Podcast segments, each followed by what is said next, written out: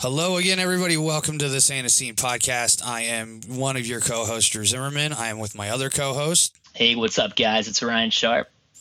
We are here. Uh, this is our second episode, first full episode, actually. Um, and today we are discussing, um, we're talking about sophomore albums. And more particularly, uh, the ones I'm tackling are sophomore albums that really put a band on the map.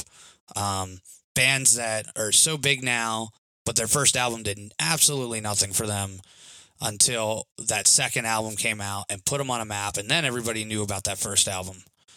Um, Ryan and I are going to talk about that a little bit. Of course, if you're listening to us, thank you for joining us. We appreciate the fact that you're taking your time out of your day to listen to us babble like a bunch of idiots. Um, if you like us, which I hope they do, Ryan, I really hope they do, because if not, I don't know why you're here or I'm here. Um, they will. Please give us a review on wherever you found us, whether it's Apple Podcasts, SoundCloud, Facebook, what TikTok. I don't know why we'd be on TikTok, but you never know this day and age. Um, give us a four or five star review. We prefer five, but you know, as as restaurants go, if if I get a four, people still want to come here, so I'll take that. Um, you can say anything you want. I don't care what you say about me you can say that the caviar was eh, a bit off par, but it's still a four star quality restaurant. I'll take that. Yeah, critics, if you're listening, three stars is fine too. Nah, I critics. don't know. Nah, I don't know. Nah, I, I need I need a four or five just so we look better around everybody else. It, it's it's honestly an, it's an ego thing for me. It's like when I have to be Big Spoon. I, it's an ego thing. It's not because I think I'm bigger than the person I'm with. It's more because it's an ego thing, and it makes me feel better about myself at the end of the day. So I need that four or five. Ryan doesn't. Ryan's a lot more humble than I am. I'm I'm very needy. It's because I'm a ginger. So, um, what we're gonna do since this is our first full episode, nobody knows what we're doing yet. So we have a couple things that we would like to do at the beginning of episodes. Um, to start with, Mr. Sharp, Ryan, every week for the start of each episode, is going to be bringing us a top five list. And he is going to tell us what the top five list is. And then him and I are going to make a top five kind of off of our heads. We're, we'd be lying if we said it was off our heads, Ryan. We, we, we know what we're talking about. And we did a little bit of research going into it and thought about this a little bit so it looks better for everybody.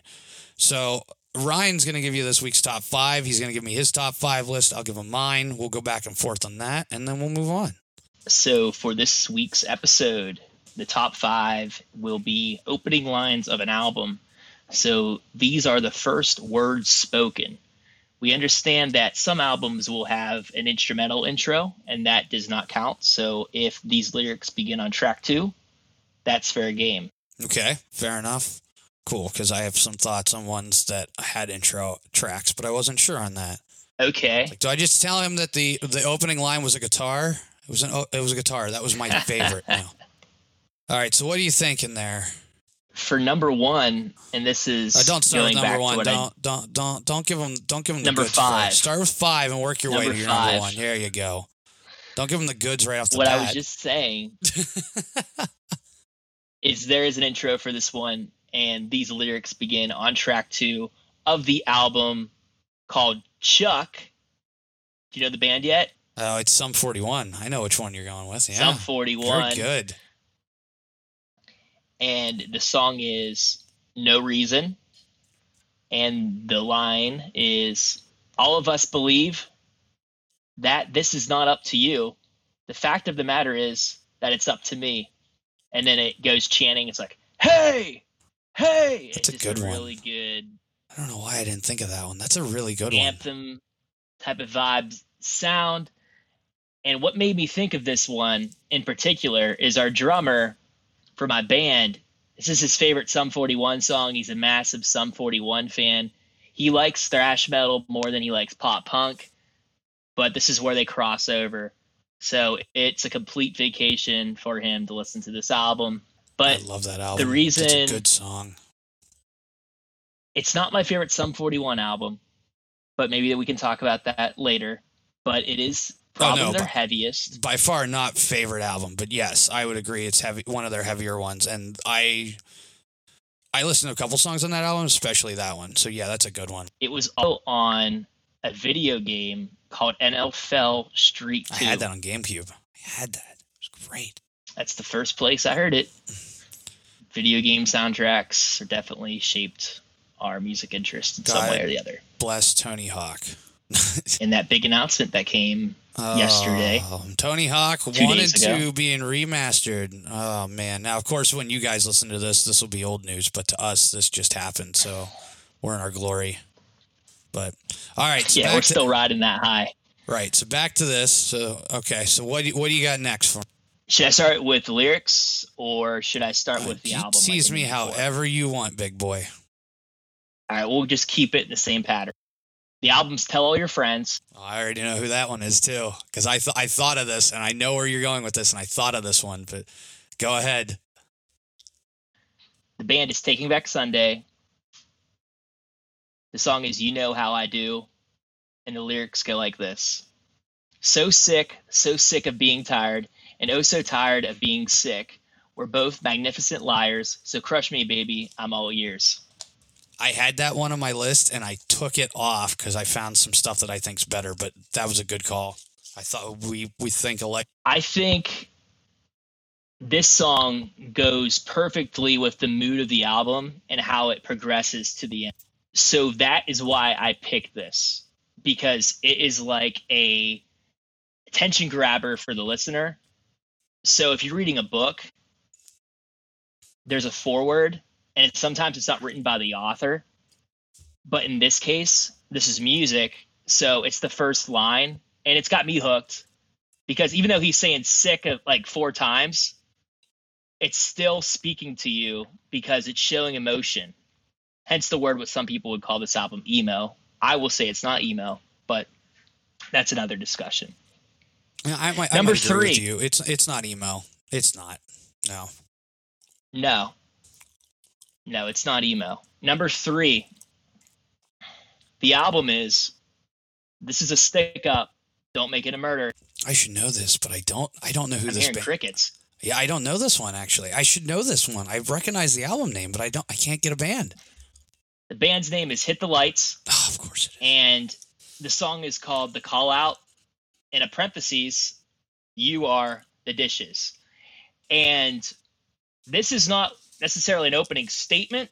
This is pretty much the intro because it is a voicemail in the beginning. And if you ask me, for someone who's listened to this album probably 500 times, it is the perfect way to grab the listener by having a voicemail played at the beginning. And remember, this is 2006, so it's not the symphony orchestra because at one point you purchased the ringback tone and it expired, so it's going to the symphony. No, this is just a regular voicemail before all of that. When people were having Motorola Razors and flip phones, this is the day and age we're speaking about, 2006. And the voicemail goes like this You have one message. And the singer, his name's Colin. I don't remember his last name because now their singer's Nick Thompson. Anyways, he sings the message, which is so cool. He goes, Tell me again how we're easily forgettable, so formulatic, too simple to be. At all original, yeah, so we've heard. It's time to keep your mouth shut while we show you how to rock and roll. So it's setting the tone for the album That's again. That's a good one. Yeah, I wouldn't have thought of that. That's a good one. Number two, the album is for those who have heart. Ah, ha, ha. I have a different album on my list, but same band. and the band is a day to remember. And literally, if you have this CD, you put it in a CD player. I know that sounds really foreign, but it's the first thing you hear. I only work at Jerry eight-track. McKinnon. I only have eight tracks. That's it. That's all I have, and ADATs. These are the first words you hear Jeremy McKinnon saying, and it's actually going right on with instrumental from the get go. We welcome you to the second chapter. Thanks for turning the other page. Wow. I like that. That's a good one. That song's called Fast Forward to 2012. Yep. Finally, number one, Oh, here we go. What you got? What you got? the album is Take This to Your Grave. Oh, really? Oh, is it? The band is Fall Out Boy, Yes, it is. and the first lines of this record light that smoke, the one for giving up on me.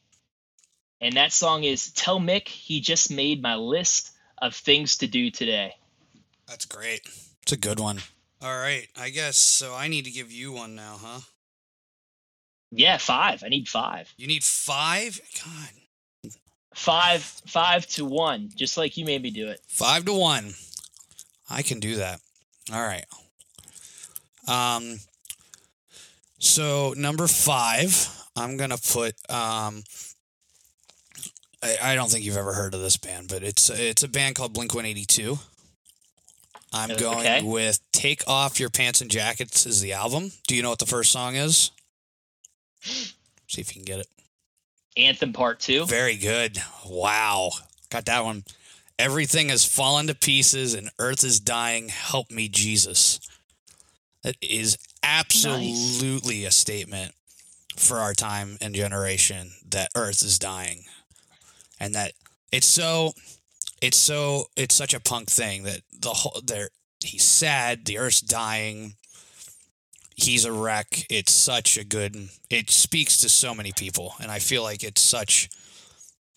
Um, I feel like it's such a good starting line.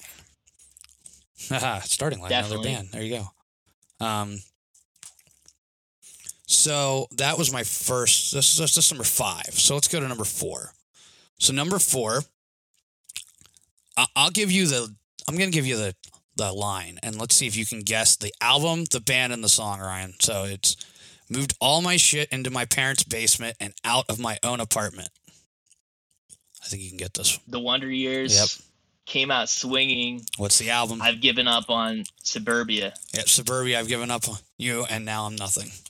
I've given you all, and now I'm nothing. But yes, um, That's a whole sentence. that is a whole sentence. It's like a Fall Out Boy album name. It's like a Fall Out Boy album title. They're always so damn long. Same with same with Panic at the Disco's albums were always such long title names. Um, The first one, especially. Yeah. Oh my god. So, I like this line. I think it also speaks to a lot of people. It's a big, and that's a big song for them. Right off the bat, you're getting hit with that on that album. That's huge. Number three. I don't know if you'll know this one. I, I went complete emo on this. Now, come Okay. one, come all to this tragic affair. I don't think you'll get it. Mm, It's a tough one. it's a band that liked to dress in a lot of black clothes back oh in the yeah. day. Oh yeah. So they're still a band. It's still banned. It is. Is it Alesana? No, it's a good guess though. It's My Chemical Romance. The song's called. Oh, The- that's easy. That, that's embarrassing. I don't know that. it's all right. Uh, The song title is The End. Not many people know this song that well, but it is the first Oh, that's song Welcome to Black Parade. that's on Yeah, the Black Parade. jeez. Yep. And that really sets. I like that line because it really sets a tone for what that album is. That the whole album is just about tragic affairs and all kinds of different things related to it. So that is my number three. Number two, see, this is where we were similar. I have a day to remember on here as well, but I went with Homesick because I feel like while it's not really an opening line, that chant and Jeremy McKinnon screaming "Let's go" at the beginning of "Downfall of Us All" is something everybody knows and remembers and goes nuts for. So I feel like that is a mu- I I agree with your opening line, but I feel like this one's stronger. That's why he made number two. I like me. that because I remember in high school and middle school being in like the cafeteria, and you know how each table has like its own label: jocks, preps, nerds, outcasts, whatever. If someone was to go right in the middle of the cafeteria and go and then everybody'd scream "Let's go," Right. it was just like a universal thing. Oh, I still feel like it is. I mean, you go, you go anywhere and that comes on, even if it's not like. So when you're at a show, most of the time, like the backtrack, um, like the walk-in music they're playing has nothing to do with the show sometimes. And I was working a show at the arena, at uh the arena I was working at, and uh, that came on during a country show, and the entire arena erupted singing the beginning of it before the show even Really? started. Yeah, at a country show. Like, come on, What show was that? uh, Brantley Gilbert. Really? That's awesome, Mhm. man. I love Um, Brantley Gilbert. I don't know if that was supposed to be on there, but I remember it coming on there and people singing, and it was great. Um, so number Was one, that their intro to the stage, or was that like music, like house music Oh, before? Jeez, this was years ago. I don't remember. I can't even remember what I ate yesterday. it's a struggle living That's with AD. ADD, everybody, and not taking your medication for it. You can't even remember. When's the last time I showered? I don't remember when the last time I showered. That's a lie. I showered this morning. Don't say that. Oh, Don't say that. showered this morning. Um, number one, and I'm really going to throw you for a loop. I thought long and hard what I thought is the best opening line for an album. And I went non pop punk since we're trying to go everywhere with this podcast. I Good, went because there's more music out there than just pop punk. Absolutely. And this is the and I I thought and I looked and delved into a lot of albums. But out of every album I looked at, this I think is the strongest opening line for any artist ever. So there's a little little rap group called NWA. And their first album was called Straight Outta Compton and the title track was song number 1. When that starts, and it's just it's just spoken it says you are now about to witness the strength of street knowledge i feel like that is the most powerful line in an album especially that group because that line alone defines what nwa was altogether completely 100% that is that line is what that group was I agree. And if you've seen the movie, that's a perfect example. If to sum up one sentence, it correlates with that movie too. Yeah. So I I went out and I I I felt like of any album I could think of or that I listened to or looked up, I found a lot. I found like some people like like Bruce Springsteen and some albums like that, but that sentence alone has never been more powerful for the time period that that album came out, let alone defined what an act was. I've never seen a line do that in one shot, and I feel like that is that is it. That that's just that's my number one. I'm sorry. It's so good. And it was natural for Ice Cube and all those guys because it wasn't intentional. It was they knew what the message they wanted to put through the album.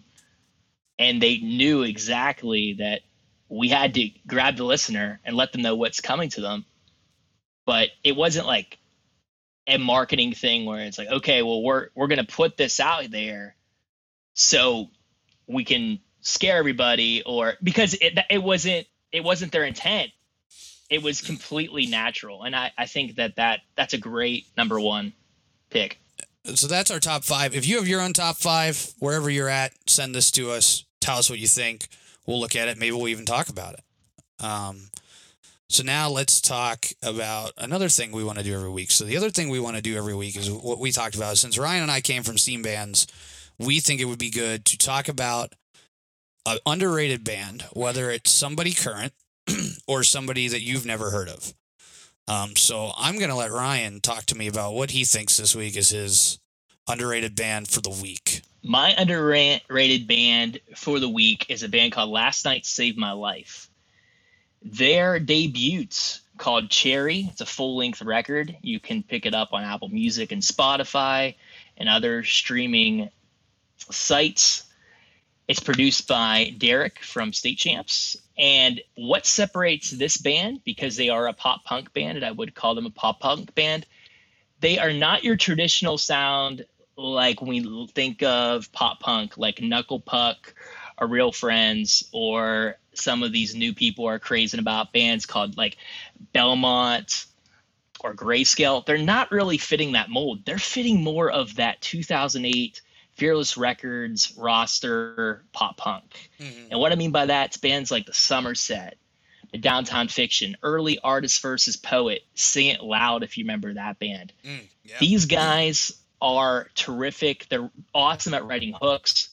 One of the songs on the record, I think it's called Waterfall. It features Derek from State Champs. But the song I want you all to listen to is called On the Ropes.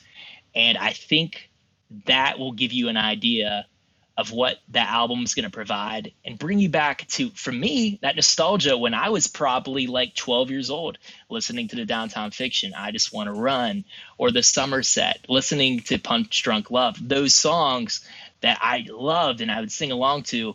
That's what this album is absolutely full of songs that are completely re- reminiscent of the 2008 Fearless era. Back when nobody was getting in trouble for doing things they shouldn't. Right. Thanks, Jesse. you broke my heart. All right. Uh, my underrated band. Um, it's kind of two. Um, one doesn't really exist anymore. Um, my underrated band was a band called Survey Says. Um, I say was. They're still kind of a thing. Um, some of the guys that were in Survey Says left that and started a band called Keep Flying. Um, so it's their ska band, of course. It's like a ska punk band. I feel like there's a lot of ska bands out there these days that don't get the attention they deserve because ska never got all the attention it deserves. You know, bands like Beeps and their Moneymaker, Goldfinger, Less Than Jake, like those are some good bands. Reel Big Fish. I just saw Reel Big Fish. Fantastic. But I feel like ska never got its full life in mainstream. And I still feel like it deserves a full life in mainstream. So I went with Survey Says. They were from New Jersey. Um, great, great, great band. They had such good music. They started getting on some cool tours opening for bands, but it started to take off really in scenes that they were playing a lot. But I feel like it never took off to what it should have because that was a that was such a good band. And the guys in that band were nice and they knew what they were doing and so go check out Survey Says or Keep Flying. The new thing he's they're doing is Keep Flying. That's pretty cool. I like it. It's also ska. All right, so that's our underrated bands for the week. So now let's get into the discussion of this podcast. So this episode we are talking about sophomore albums. Now this is either going to be um, it can be anything sophomore album related. Um, I'm going to kind of talk about. Um, I'm gonna Ryan and I are gonna take turns each week leading episodes. So I'm I'm leading this one. Um, he's leading our next episode. Um, so I'm to talk about albums that I thought put a band on a map because that's kind of where I went with it. You know, there's a lot of bands who they put out a first album and it's really, really good and it gets it gets the point across. Like, you know, for example, Dookie. You know, Dookie was the first studio release by Green Day, and that put them on the map immediately. But what are some bands that everybody knows and thinks of that that first album might have started something, but that second album knocked it out of the park. That's kind of where I'm going with this, Ryan. I'm not sure where you want to go with this. I'm sure you'll have input on this. Yeah, that would be fun. If you want to take the lead, I'll assist as needed. You're you, damn right you will, Coach. All right. So I think this. I I have 13 albums here we can talk about. I have so many. Sweet where do you want to start? Do you want to start in the punk world? Do you want to start in pop world? Do you want to start in rap or something heavier? What? Pick your poison. Dealer's choice. Let's give him the pop, the most popular. Let's get that out of the way. Want to hit him with pop? Top 40. All right, top 40. Here's the first one. You're going to love this one. So, my first the first one that I want to talk about is by an artist named Katy Perry. Her second yeah. album was called One for the Boys. Now, most people don't realize this was her second album. So, Katy Perry did a more Christian based album in 2001. And it, it, nobody knew who Katy Perry was. And then it was her first time in a, working on a secular album. It was her first release since 2001. In 2008, she puts out one for the boys, and that thing put her on the map. I mean, nobody can argue that Katy Perry. Nobody knew who Katy Perry was before that album. Nobody can tell me they knew who Katy Perry was. And if you did, you lived near her. I'm sorry, you were probably her neighbor. Or you're Matt Thiessen. Yeah, seriously. she puts out one for the puts out one for the boys hits Billboard hard. I mean, she hit that thing hard. It was like a truck coming in when that album came out, man. Yeah. Well, I'm gonna be completely transparent from the get go, and I know in the future we talked about having a episode about debut albums, and uh, one of the boys was on that. so I, I, uh. I knew ah. about her Christian music endeavor, but I I totally erased that. But f- for now, I'm gonna have to go back and find another slot for that top five debut albums. but yeah, great, great, phenomenal album. It combines elements from No Doubt, probably No Doubt, specifically Tragic Kingdom. And I would say that it combines elements from Paramore's Riot and combined pop music and using those times of 2008 where it was a great era of music. And i'll talk about this with billboard top 100 in the next episode. But she was the right fit at the right time had the right image and she totally wrote a song that was controversial at the time. And it got people ears locked whether they liked it or not they knew the song she played Warped Tour with that album too. She did a year at Warped Tour with that album. She played Warped Tour one year, and it was that album. Because after that, her, the guitar, the guitar started to disappear from her albums pretty quickly. Thank, yeah. Thanks, Pop World, dicks. Uh, I mean, I'm glad she got one album in like that. Yeah. So that was my first one. Good album. So that that that's the. Yeah. I mean, some of these other acts are pop, but I mean, that's the real pop one. I mean, if you want to keep talking pop, I I have I think this is this isn't the biggest album I think for this artist. But Eminem put out a second album. It was called the Slim Shady LP, and that had that was a big album release for him. That was the first album he put out on a major label. And I feel like that really put him on the map as far as if we're staying in the pop realm here of stuff that's on the radio. I mean, that had My Name Is on it. That that song's huge for him. Yeah, I remember listening to the real Slim Shady. Is that one on there? I, I honestly, no, I don't think not be able to recall. I don't think that's on there. I think that's on his third album. I'll pull it up and check, but I'm I'm, I'm positive it's third album. Okay. This one, like, like I said, it wasn't it wasn't a huge album for him, but it was his first major release. Um, I because that guy. I'm gonna cheat because I I don't know what songs are on that. Go ahead, cheat. You cheat. Go ahead. I can dive into something that you might know more. That I'm was just, spitballing. That was the Marshall Mathers or the Slim Shady? The Slim Shady LP. Marshall Mathers is the one I think is one of his biggest albums. Okay, yeah. So my name is Guilty Conscience. Yeah, he has some good ones on there. I think it's a good sophomore album. I mean, if we're talking sophomore albums, I feel like that needs to be included in this discussion. Um, but yeah, no, that uh, awesome addition. I, I, I don't know much about it though. That's I need to listen to the album straight through. How about I get into something you might know more about? So let's talk. The there's a couple on here that are big. So you brought up Paramore. Riot was their second album. Came out in 2007. Was a top 100 album for Paramore. Had Misery Business. That's what you get. I feel like their first album was All We Know Is Falling and I feel like there's some good songs on there, but I feel like Riot put them on the map. I don't know what you think. Yeah. All we know is falling. Was that released by Fueled by Ramen? I think. I think all their albums. And then it had that. Been, yeah. Okay, so Riot was too. Honestly, can't couldn't tell you why Riot was so big.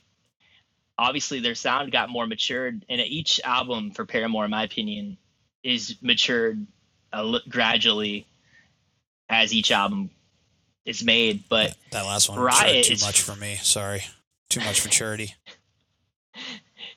it's it's a happy album, isn't it? right. I don't know. I feel like it's just... every ever since Avril Lavigne, people were looking for like yeah. the bad girl in the music world, and I feel like she this album gave them that because Hayley Williams is this happy, nice girl, but she's this badass. This this album was badass. Yeah, it's it's a loud Alanis Morissette record, right? Like, oh, like it, it's it's not Riot Girl. Like you can look up like what Riot Girl was back in the day, but it's not that type of album. But it's got the same type of attitude. Right. No, I agree. 100%. While it's it's not political, it's pretty much about high school drama and BS that people have to face in, in high school. Like you listen to Misery Business, you know, that golden line from Misery Business. They won't even play say it, Misery. you know it. They won't even play that. They don't play that song live anymore. I don't know if you knew that. They haven't played that song live in years. I didn't know that. No. She What if they, they or do they not like the WH word? uh Hayley feels like that song came from a place of anger in her life because it was actually wrote about the lead guitar player's girlfriend at the time when they were kids. She wrote that song when she was 17. I mean, she had a crush on the guitar player and everybody Wow. everybody could have figured that out. Josh was awesome. Um, but she wrote that song about his girlfriend at the time. And she feels like it came from a place of anger and that the world has changed and that it has no place in the current times.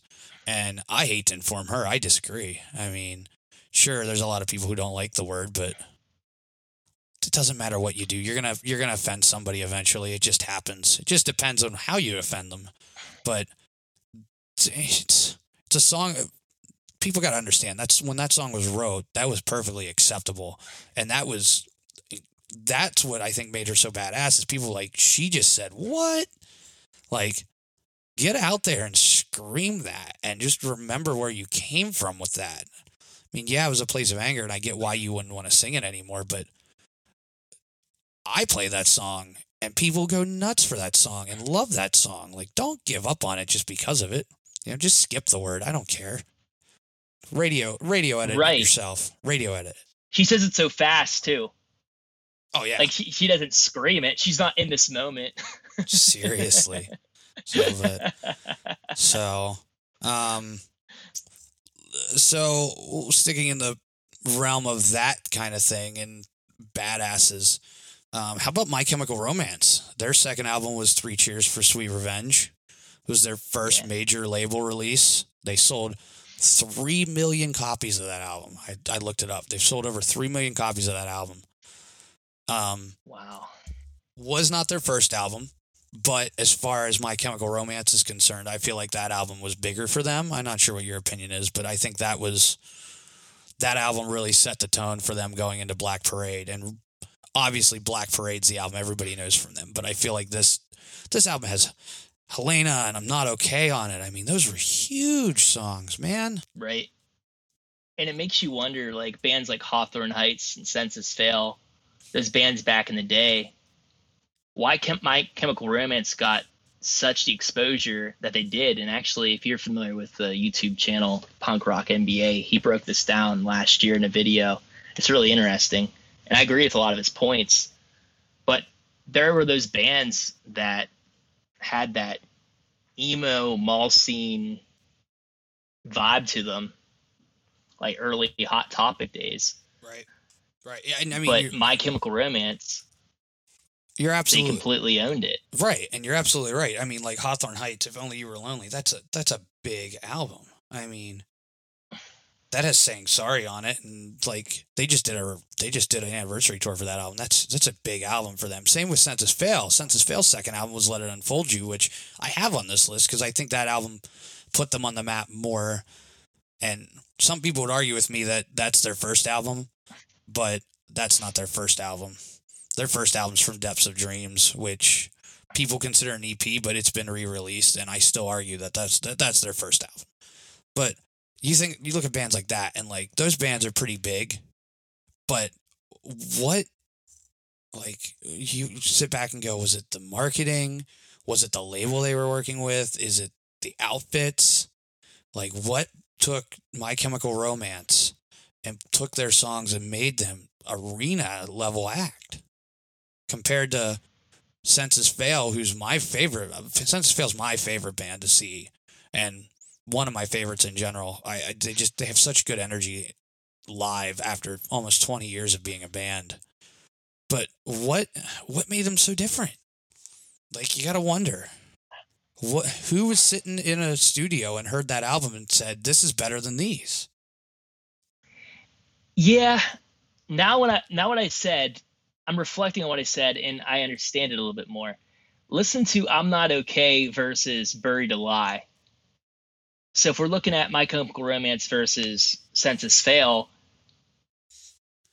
I think the average listener who was to turn on their local alternative station, they'd rather hear I'm Not Okay rather than Buried Alive.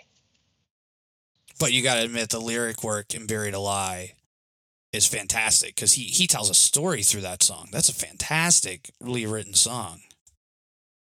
Sure, but listen to the hook. Oh, absolutely. Those the hook, hooks are good.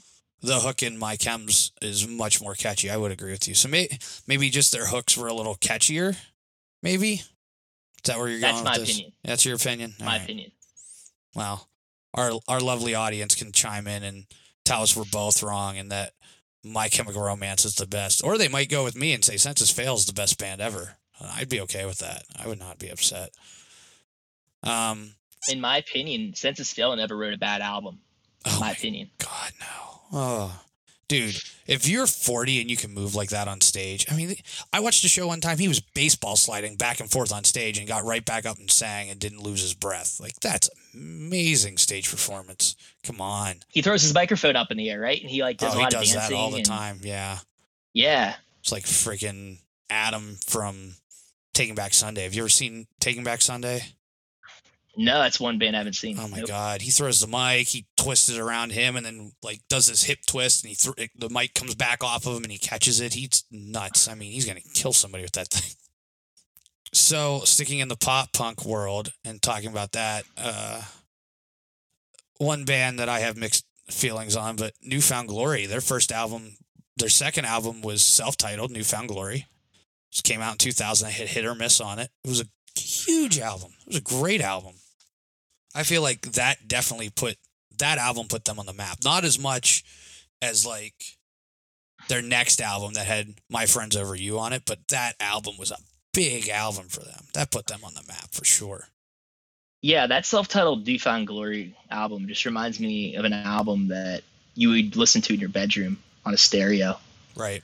Right. Yeah, that next album would have been Sticks and Stones, but Sticks and Stones I feel like is an album that made that band and that has made them way a lot of money, but I feel like that first al- that second album, that that self-titled album in 2000, I think that's what put them on the map and I think that album really set the tone for a pop punk world going into the early 2000s cuz that they're they're a huge influence to everybody. Right. What's what's understatement was on there. No, understatement was on um, Sticks, and Stones, yeah. Um, Better Off Dead, Yep, that was on there. Hit or Miss. hmm Yeah. I mean, there's some other songs on there, but those are the big ones. You you got them. It reminds me of like posters. Well, yeah, it, it says it in Hit or Miss, right? Like I don't. I just think of you go into your bedroom and there's just Mhm. posters of all these bands, and you have this album playing your stereo, and like that's the golden age for all that. Oh, absolutely. I 100% agree. Um, the Wonder Years, their second album. I'm sure you know what their second album is. The upsides. Yeah. That that's the album that defined that band. It's the best album, in my uh, opinion. Oh yeah, everybody wants to hear that album. Their new stuff's cool and all, but I, I feel like I feel like as they've gotten older, they've mellowed out of it personally. At least like their writing sound and style. I feel like it's mellowed out. Yeah, you go from writing songs about Captain Crunch to writing songs about places, like, Like- Logan Circle. Like but not even like just that early into their albums. Like I mean, I'm talking like the album they just put out. Like Oh yeah, I feel like yeah. It's it's good. It's matured. It's it's mature. it's mature. It's mature rock. It's not pop punk. Like it's it's pop punk at matured, but I don't want it. I don't want it. Like see. I want it. I, I want that, but I want those albums like what when did Upsides come out? 2010, 2009, Right. whatever. Like I don't want that album to disappear off Spotify. Like I want to know the band that the Wonder Years is now, but I want to know what they used to sound like too, and when it was darn good then too. Oh yeah, no, I agree. I mean, that's the thing. Like, I want a band to get a little more mature. Like, I want them to mature, like a Dookie versus um, 21st Century Breakdown, for example. Like, I feel like that's a fine line of maturity. But like, when you have bands like Paramore who were so badass and they went complete synth pop, like I just I don't want it. It's too mature for Yeah. me. It's not what you are. It's same with the Wonder Years. Like they've gone from being the high flying, like punk kings of the pop punk world from 2008 on, to now they've like they've mellowed out so much that you could put them on an easy listening station for adults. I mean, not that we're all not adults at this point, but you like like coffee. It's a coffee shop soundtrack now, is what it is. All time low. Put up or shut up. I, I heard I heard that reference. Yeah, you're welcome. Um, I had Senses Fail on here, Let It Enfold You, because I love that album. It's a good album. Um, if we're still talking punk world, the biggest one we're missing here, though, we haven't talked about that I was waiting on, is can you can you guess one second album that we haven't talked about? Huge, huge punk album. From under the cork tree. There it is. Didn't even need to tell him. Fall Out Boy, first major chart hits. Trigger We're Going Down, Dance Dance. This ain't a scene. Was that like that no, was no? Was that second? Was this that, ain't the, a scene. was that the next album? This ain't a scene's on Infinity on High. Is it really? I didn't Yeah. think it was that new. Look at that. I don't even know where the song from our podcast name comes from. Jesus, look at me. I'm awful. I need fired. He's fired. We haven't even started yet, and he's fired. um, I know what was on there that I was thinking of. A, um, a little less sixteen candles. That was that song was on that album. Yeah, That album, man. Everybody knows "Sugar We're Going Down." Like that. That album out of every band on this, that's the album that out of every band here, I think the Paramore album and this Fall Out Boy album are really what made these bands. Because this this album made this band, and it still makes this band. This is what they sell themselves on. I know every, there's a lot of like the younger generation who likes their their pop stuff, but again, that's, that's too much maturity for me. I don't want it. Like I understand you're trying to most- appeal to a new fan base, but damn it. Right. The most intriguing part about all this, Drew, is these guys completely come from the scene and they come from hardcore bands and punk bands. And here they are now, they're Billboard charting artists. And what are they doing with their fame? They're still they're still jamming their favorite bands. They're still like hanging out with Keith Buckley from Every Time I Die, who's a young Keith Buckley at this time. And it, to me, it's so cool. And now you have two members of Fall Out Boy who's in the Damned Things with Keith Buckley and Scott Ian from Anthrax. I mean, that's so cool to me. Those guys definitely never let the fame get to themselves. Even though Pete Wentz is on J14's cover, still they totally knew where they came from. Pete Wentz for a long time did a Sirius hits one show where he'd play bands at that time that were Warped Tour bands like Four Years Strong and Arbor. And he would expose these people and listeners where they were listening to their normal Timbaland and Flo Rida. But he decided, you know what? I'm not going to go and go after the new Maroon 5 single. I'm going to go talk about a band that I think's really good. No, and I agree. And I think my, my favorite part about Fall Out Boy is like when you have those people who know Fall Out Boy songs, but they don't know anything about Fall Out Boy, and you ask them, "Who's the lead singer?" Oh, it's the it's the cute guy. It's that it's that Pete Wentz guy. It's not. wrong.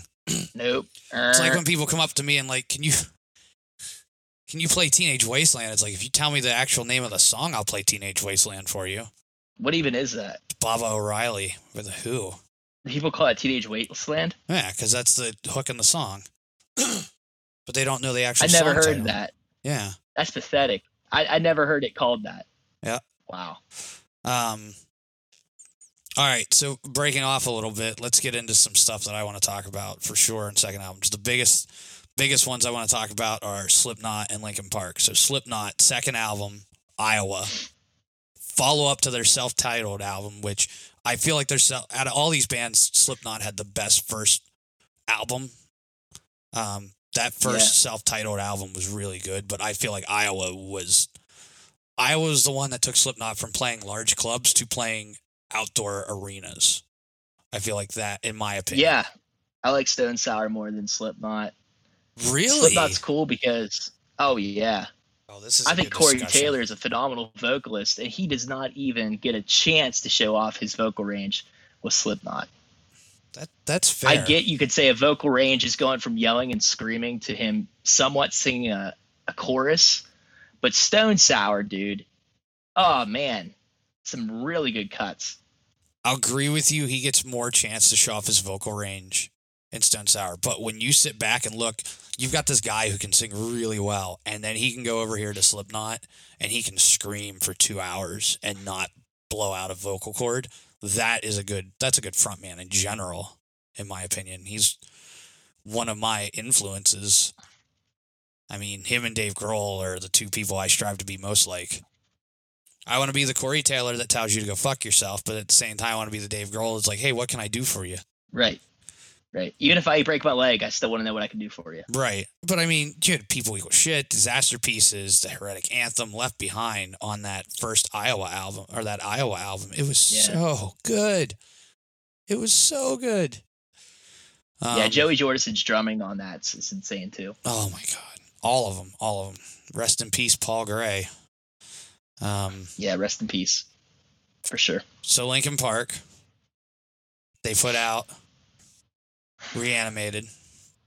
It does okay. And then oh, I hated that. Uh, eight rename. Crap. you don't like it? No, No. absolutely not. well, then I know you Absolutely like. I know you love the second album that came out after that. Do you know it? Do you know what it is? Yeah, I, I- I just don't know how to say it. I, it's it's Meteora. I, I don't know how to pronounce it. What is it? Hybrid Theory.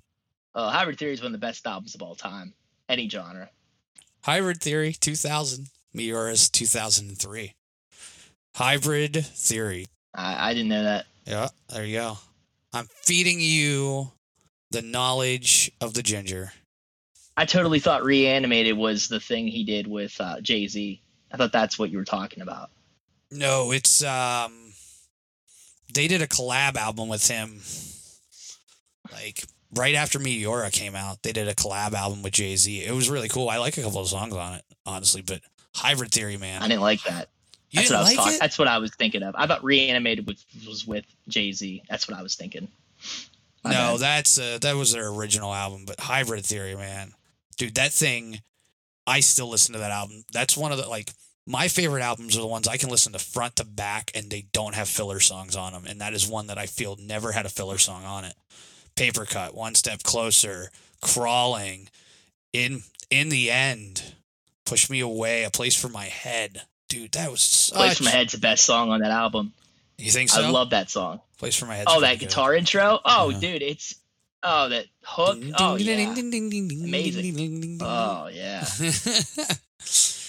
um, yeah, I think Or Forgotten from the top to the bottom. Yeah, bottom to the top. The corner of the Forgotten. Yeah. Oh yeah. Yeah. Yeah. I, I honestly, I think out of all the albums we have on here, I think Hybrid Theory is my favorite so far that we've talked about. For Mine I too. mean, um, Totally thought it was a so let's album. let's go off topic a little bit. So how about a band like Breaking Benjamin? How about their second album? I don't know how much you listen to Breaking Benjamin. I listen to a lot of Breaking Benjamin. I like Breaking Benjamin. the one of So Cold on it. mm-hmm. We're not alone and here. Firefly. Yep. Yeah, I didn't like that album. I, You did not like later, that yeah, album. I- how do you not no, like that I- album? I I thought it wasn't good. no, why? Give me your reason.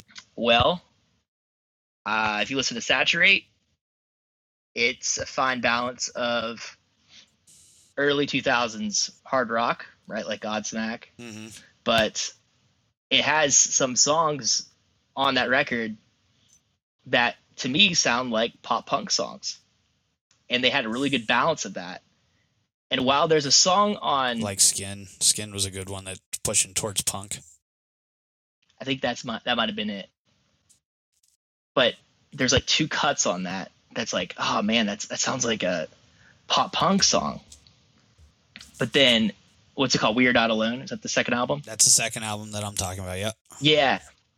There's like one song on there that is punk oriented, but the rest of the album's bland. I think So Cold is a bland radio rock single. I never did anything for me. Sooner or later, uh, Firefly was the best song on there. Firefly But the rest of the album- games. maybe that's maybe that's why I liked it so much because it's the repetition when you're playing a game, and it's that consciousness of you not really recognizing the song, but it's playing. So maybe that's a lot why I liked it. But Phobia, right? Their third, album. My gosh, that album's awesome. That album is Awesome. I That like We're Not Alone record. Nah, I could do without that. They Nope. haven't, in my opinion, they haven't put out an album I haven't liked. I'm different from you, but see, I my favorite song is on this album. It, Sooner or later, and Simple Design is a good song too that I think's very very underrated. Um, but as far as discussion of a album that put a band on a map, I feel like this put them on the map as their first major album release. Now, granted, Phobia had Diarrhea Jane, which was obviously the song everybody knows them for, and that took them Breath. Right. I think that was the album that took them from like being a large club band to being the outdoor arena band that we know. But I feel like We're Not Alone here is a good, solid second album that he's talked about because I feel like it had more people know that album than they do Saturate. Is it sat? Is it Saturate? Or is it Saturate? I don't know. I have an aw- I have an awful Central Pennsylvania accent. I don't know. Oh, maybe, and that's probably how you say it. I'm just saying, like, is it spelled S A T U R A T E? R A T. Yeah, that one. Yeah, yeah, it's a good album. I mean, I'm not a good album with too. you.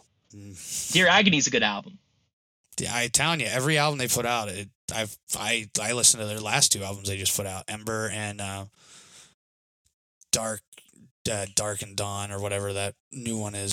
There's a couple good cuts, and it's mainly the singles. I've listened to them all, all the way through. I just can't grab my ear. And may- maybe it was just like that phobia. Those days is when One X came out by Three Days Grace. All that was bands. on my list here to talk about, so we'll talk about that. Go ahead, talk about One X. One X is a decent album. I like their first album better, but that's all I'm gonna say. It's all you've got. You have no other comment on this. I mean, One X is a- a- an interesting album. Has Riot on it. There's not too much. There's not too much that sounds like it. But the best songs on the album, in my opinion, are, are the radio singles: "Riot," "Never Too Late," "Animal I Become," and "Pain."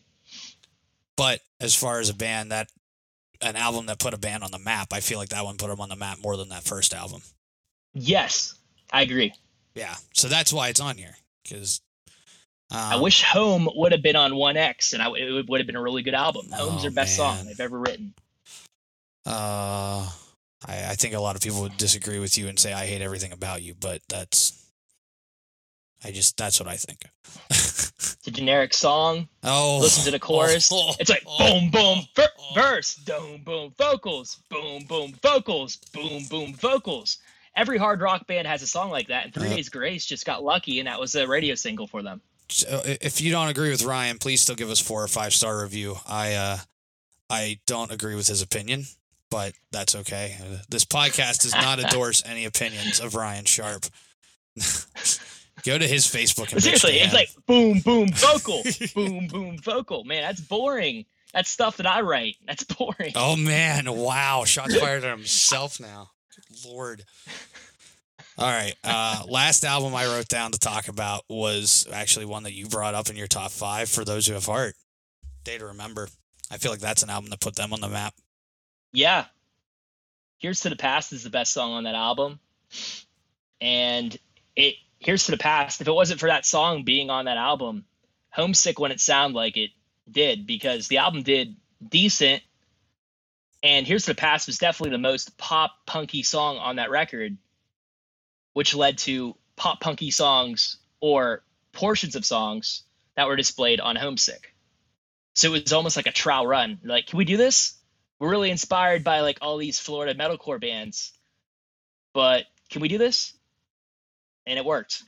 Yeah, but for me, I didn't even need them to be that punky. Like I like, I like the heaviness of like, you know, fast forward to 2012, the danger and starting a fire, plot to bomb the panhandle, you know, a shot in the dark. Like those are big, big songs for that band.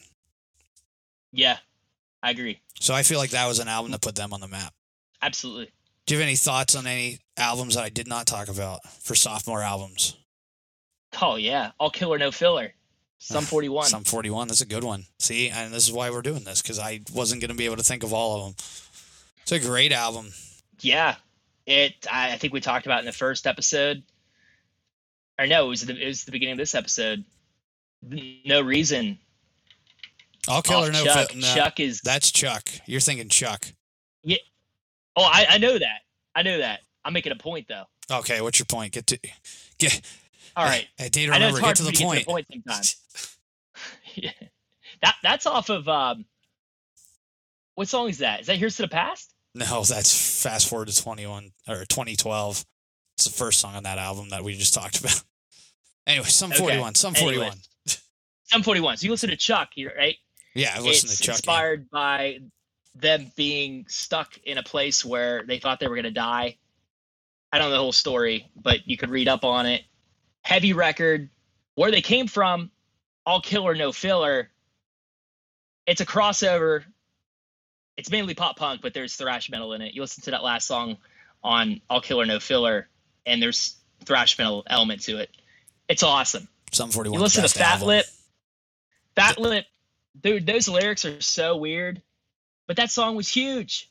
Huge for the frat boys, huge for the preps. Into huge Deep's for on everybody. That, In Too Deep's on that album too, and Crazy Amanda Bunkface.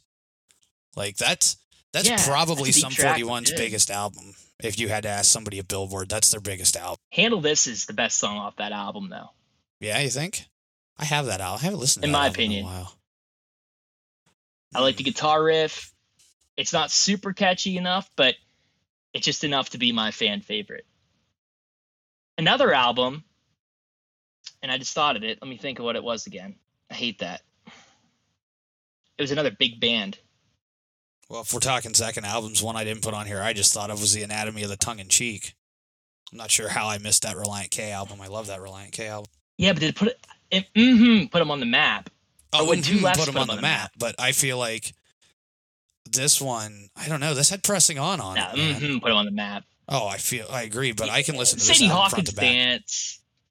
Yeah, in my khaki pants. Come on, what's the matter with you? I can't listen. I, I I disagree. I can't listen to the the anatomy of tongue in cheek front to back. There's just too much silliness going on there. It's what they were. I love Reality mean, It's what they were at the time. They were goofy. They wrote goofy songs. They have a song about the Thundercats on that album, and a, and a song about like Mr. Ed that they combined with Star Wars. Yeah, Who does that? it's It's too much genius. time in your hands. Duh. I don't know. They're good musicians.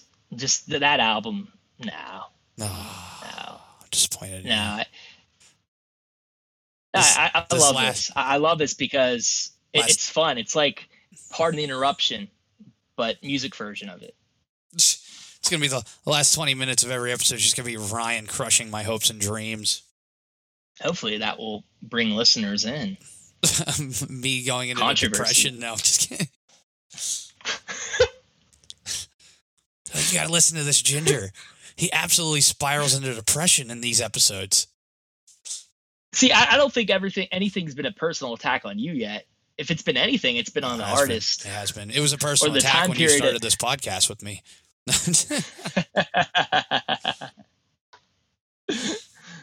All right, what else you got? Second albums. I, I can't think of what, What I else? thought of. It was a it was a big band, and What else can you do to I hurt my feelings? No, dude, what was it? Uh, I don't remember what it was. Any other ones that you thought of? That- those were the big ones that I thought of that should be like, if you had to talk about second albums that put that were huge for bands, those should definitely be talked about. I'm sure there's more we've missed. I'm sure once we put this Tons. episode out, we'll get hate mail. Fine. I guess you could say like "Never Take Friendship Personal" by Anberlin. Yeah, their first album, Blueprints for the Black Market, it was very tooth and nail sounding. hmm And here I am going to go off on my tooth and nail ledge, but you listen to some of those songs love that record. on Blueprints for the Black Market. Dude, Anberlin never wanted to sound like Thousand Foot Krutch, but Aaron Sprinkle or any other in house tooth and nail producer totally wanted them to sound like Thousand Foot Krutch because of the success of Phenomenon and Rawkfist. And if you listen to, I don't remember what the song's called, but it's like the third track or something of Blueprints for the Black Market. It sounds like a Thousand Foot Krutch song. And they didn't get to formulate their sound until Never Take Friendship Personal, which is a phenomenal record. If you haven't heard of the band Anberlin, please check them out and check out that album. It's their best album. And there's not a bad song on it. I never got into Anberlin. I'm going to crush your dreams now. That's cool, man. I never You should. into- I should, but I never did. Stephen Christian has a voice, a voice like anybody, different than anybody. Mm. Brendon Urie's still the best singer unique. of all time. Yeah, but did he have the best instrumentals behind his vocals? No, he didn't, in my opinion. The first album was good. Anything after that, there may have been two good songs on the next album. And then as the time went on, it just got, yes, they matured and his vocals got to be more showcased. But did really, it, did it really catch my ear? No, it totally didn't. I can't sit down and listen to a Panic at the Disco album that came out two years ago. Really? No, Oh, I can't do that. No, I mean I can listen to um, that first album. I can listen to that front to back. I I Me too. that album. I love that album. Actually, that Me too. al- that almost made my top five for opening lines because I feel like the opening line and um, the only difference between Martyrdom is uh, that first opening line. I think really sets the tone for that very vaudeville esque punk album. I'm calling Yeah, it vaudeville. that's a great way of putting it. Sit tight, right? Sit tight. I'm gonna need you to keep tight. Gonna need you to keep time. Come on, come on. Just snap, snap, snap your fingers for me. It's very, very vaudeville, and that album was very vaudeville themed. I feel. Yeah, nicely said. Thank I you. agree. So, all right. Well, I think I, I don't have anything else to talk about unless you, you there's anything you want to talk about. Let us know, like Drew said, what we missed. Let us know about bands that you think sucked when it came to their second album. First album was great, but their debut was their golden moment, and then their second album was completely downhill. We are pretty much stuck at a point where we can't think of any bands that that's the case. I guess with that being said, Drew, it's either their first album was really good and they broke up, or their second album for every band in existence has been their best I, I don't or know. the best to that point. I mean, I can think of plenty of second albums that I wouldn't say were good, but I don't. I can't think of any that tanked the band. You know what I mean? I can't think of like, oh, this second album tanked that band. You know what I mean? Like, I just I don't have any on top of my head. You know, there's plenty of albums I think, oh, that didn't do very well at all for them, but I can't think of anything that tanked a band. And I mean, obviously, like boys like girls love drunk record i mean there still was what thr two or three songs that were big right? Not as good as the their first, first album, album- of course. yeah like that's what comes to my mind and there's too many instances where that's the case Well, it's same with simple plan same thing same with the starting line like they're they they never had an album as good as say it like you mean it. And no matter what they did they were never going to have an album like that. Yeah it was maybe the commercially their most popular but dude i don't know if you know my my take on the starting line. I love that band. I love all three albums. Their best album's their second album but that's not a popular opinion. Oh yeah i would disagree with you. And you said simple plan. Simple plan still not getting any. That's a good second album that had walk into my life shut Ye- up it was a good album Untitled, yeah, that's what I mean. Like, in my opinion, it set the bar really high for the crowd that was stoked on no pads, no helmets. But then you go to still not getting any, you see the whole shift of pop music, and it's not, it's getting away from those teen angst roots. Yes, they're growing up in age, different topics, songs like Crazy, Me Against the World, things like that. hmm But someone like myself, where yes, I wasn't a teenager in 2002 when the album came out, but I was the first thing I heard was perfect off Kidz Bop, and then I found Simple Plan after listening to Kidz Bop. It's Bob. I'm like, oh, I love this. And then I remember going to their next album, listening to Welcome to My Life. It's like, dude, these guys turned into Lifehouse. I don't like Lifehouse. I'm sorry, I don't. And I would disagree because I do like Simple Plan, but I don't like Lifehouse. I don't like Lifehouse or Daughtry. Oh man, Daughtry's first album's phenomenal. I can't There stand and. Back Again. Oh, that's a great song. They did a song with Slash on that album. It's like Oh, Queensryche. I don't like Queensryche either. Oh. I'm with you there. I respect them because they're a progressive band, and I think everybody should respect a progressive rock band because yes, they're not going to write the most catchy music, but they're virtuosos when it comes to their musicianship. I like Geoff Tate. I respect Geoff Tate. Like he let me get into a, a complete screaming match with his sound guy at a venue one time because I told him how his sound guy was acting, and he's like, "Well, if he's being a dick, you can be a dick to him. I don't care. I won't be upset." And I was. Was Really? that guy was an asshole. Oh my god. This sound guy comes out and he tells me I was I was working a Je- I was mixing a Geoff Tate show. Um, well, I wasn't mixing. He had his own guy, but I was working it, and I I mixed the opening act. Uh, I did ran sound for them, and Geoff Tate was doing an acoustic tour for a 20th a- album anniversary, a 20th anniversary for an album. I guess worded better, idiot. Um, and like they sound checked, and he had like this five or six piece group with him doing just an acoustic version of this one album, and the opening band was this three piece band. They were kind of like a Tesla sounding rock band and they sounded great.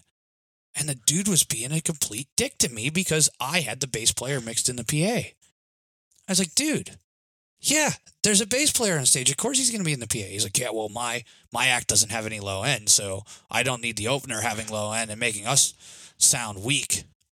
And I was like, you want me to turn the bass player off? He's like, yeah, that's exactly what I want you to do. I was like, I'm not sabotaging a band just for your ego.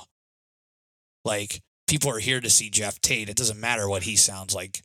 They're going to like it, and you know how to mix, so he's going to sound fine. They don't know the opening band, so you should try to make them look good. And he he was fighting me and threatening to try to throw me out of my own venue for Wow, that's pretty messed up. because he wanted me to turn the make him quieter and turn the bass player off because he didn't have a bass player. It's like don't yell at me because your your agency and label put this band on opening for him, and this is what he got. Like that's their fault if you didn't want anybody to have a bass player. You should have had him book an acoustic act to open the tour. And I fought him too. I told Geoff what was going on, and Geoff told me to fight him on it, and I fought him on it. And I I almost I threw him out of the venue at one point and told him to go take a walk for 20 minutes. And I had security throw that guy out for a while. And then he came back and he mixed Geoff Tate and life went on. And venue management was watching me because I wasn't in, I don't think I was in management at this point at that venue doing talent buying or anything. But management watch was standing over my shoulder watching me curse this guy out and tell him to go fuck himself. And he would just, he just on and on and on and on. Just would not and I told the band what happened after the fact, and I think they ended up they ended up hiring their own sound guy to go with them on tour because they were afraid that he was going to sabotage them at every venue. But Geoff Tate Wow. didn't care. He was on my side. He was like, "No, He probably had a history early in the tour where he was acting the same way. My guess. that guy didn't know what he was doing." He was sitting. He when he came in to listen to the PA, he was sitting under the PA when he came in to listen to it to see what it sounded like and tell me what it, he thought it needed. It's like you're not going to hear it sitting under it, dipshit. You got to sit out here where you can hear it. Oh, just- Probably was a guy back in the day that grew up listening to Queensryche and Kiss, Kix, and all those 80s Firehouse. bands that were no good. Firehouse, yeah, Y&T. God, God, Kix played a little. Not to keep going off topic, Kix played this little bar in my hometown. There's like eight thousand people who live in this town, and he, they played this little tiny bar that had no lights, no PA, and no stage, and they brought everything in, and it was like, why are you playing here? That's They when put you the know money up front, and they said, we, we have a lot of alcoholics in this town. It's we'll definitely get your cut by the end of the night. oh my god, seriously. It's when you know you haven't made it as an '80s band when you're playing a town for 50 and 60 year old cougars that are missing teeth. Good lord. One hit song. They should have had zero hits. It would have been better for them. A couple of their songs are played on Hair Nation. But Good lord. Oh, okay, I, I'm way off topic now. You got, you got me on a rant. See, we talked about Queensryche, and I went on a rant. That's what happens. I, I got plenty of people I could bitch about if we if we had the time, but maybe maybe more stories will come up in other episodes of bad experiences from working in the industry. yeah, I really don't have much experience just with the student activity board and undergrad. I worked with Lil Uzi Vert. Worked with God. Mayday Parade. I can't stand any rapper who calls himself Little Anything. I can't Lil. stand him. Lil. Lil. Lil. Lil. Oh, uh, I'm a rapper. Sure, you are, Junior. And I'm Picasso. Great. Right. Right. Lord. Well, I think that sums it up, everybody. I think it sums it up. Don't don't start a rap album and call yourself Little Anything. That's the whole synopsis of this entire episode. Don't listen to Queensryche and don't call yourself Little Anything.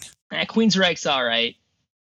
If you haven't ever listened to him, check him out. Fuck that guy. Don't listen crew. to Kix though, Or Don't listen to Kix. Or That- Fire- or Firehouse, or Y&T, or Kingdom Come. Here's what you're gonna do. If somebody, if you're in a car with somebody and they say, "Hey, I got this Kix album that's really good. Let's listen to it," you should immediately get out and take your chances in playing in traffic. It'd be better for you mentally. Nah, don't do that. be better mentally No. for you. Oh, Nah, come I on. don't I, agree I wouldn't wish anything on anybody to listen to a Kix album. There's worse. Listen to Ace of Base. now I now I'm gonna throw up. God. Great. Thanks, Ryan. Now I'm sick. Good grief. Or Weird Al Yankovic. Yeah, that's that's bad. you Can't stand don't like him. Amish Paradise No, it's dumb. or or stuck in the Coolio's drive-through? Coolio's gonna be ticked. I don't know what stuck in drive-through is. That's Tim making fun of R. Kelly stuck in a closet, Well, that's funny, and it's all ten minutes. but I'm not gonna listen ten minute to song. I don't too. like listening to. It. Yeah, he did Yoda, the parody of Don McLean's American Pie. That, that's that's disgusting. okay, maybe. But Amish Paradise is funny to me. Him making fun of Gangsters Paradise, that's that one's pretty funny. And same with White and Nerdy. I, I think that's funny too. That's dumb. Dumb. Chamillionaire is an awesome Southern rapper. If you haven't heard of him, he's a lot better songs than Riding.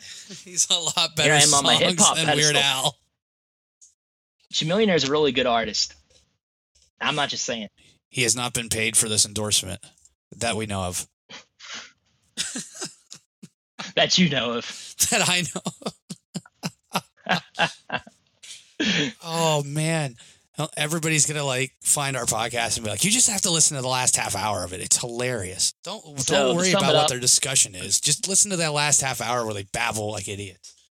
Don't listen to Ace of Base or Kix. Listen to Chamillionaire. Oh, we talked about all these punk bands that were like, just listen to Chamillionaire. It's fine. It's fine. It's much better. Oh well, with that, I think I think that's a wrap on this first full episode. Yeah, we hope you enjoyed it. Sorry I got opinionated. Sorry Drew got opinionated, but that's how it is. I guess you God can say sorry. America. I'll say sorry for myself. I'm never sorry for my opinions. My opinions are my own. If you don't like it, you don't have to listen to it. There's plenty of other good podcasts out there with people like Ryan who are half decently respectable people who have good opinions. And then there's podcasts like this where you have Ryan who's going to be known as a nice guy and I'm probably going to have a t-shirt to wear around that says asshole on it, which is fine. I've already come to terms with this. Yeah, but you you were very keen on my simple plan opinion. So we might have to revisit that someday. We're going to have to we're going to have to make an episode of just of differing opinions on bands that we like and don't like and then we can argue back and forth about it and make fun of them. That could be a good episode. It's going to be every episode. If you, if you like that idea, listen to any episode. I'm to come back. Scroll down and click any episode, and that's what it will be. I'm going to come back next week and be like, "Hey Ryan, you know, I was listening to Firehouse and I think, you know, I I think we got it wrong." No. We should do an episode on the hair bands that didn't get exposure that we think are actually decent. But we'd have to go through so much crap that we probably wouldn't end up finding a good hair band. Be like, I, I started and I looked through and then it ended with Kix and I just I gave up again. oh. All right. Well, that's our first episode. Thank you all for listening so much. Please, if you liked this episode, I hope you did. I hope you don't find me as big of an asshole as Ryan does. Just give us four or five star review. Make it so other people see us and want to listen to us. If you enjoyed this episode, please stay tuned. We're going to do more of these episodes, I hope, is providing Ryan doesn't throw me out or doesn't send me into a crippling depression from differing opinions. Don't be that person. Let other people have opinions and let yourself have opinions. Don't be a snowflake. Don't be little snowflake. That's going to be everybody's rap name now, little snowflake. Or You'll li- always melt. Or little porcelain. That'll be the other. That'll be their little porcelain. So, thank you all so much. Be a for- solid that stays frozen. Yeah. Be a solid that stays frozen. little dry ice. that was super dry. Super. That was a super dry statement. Thank you guys so much for listening. Please tune in next week. This has been the Santa Scene. I am Drew Zimmerman. This is my co-host. Hey, I'm Ryan Sharp. We'll see you next time. Take care.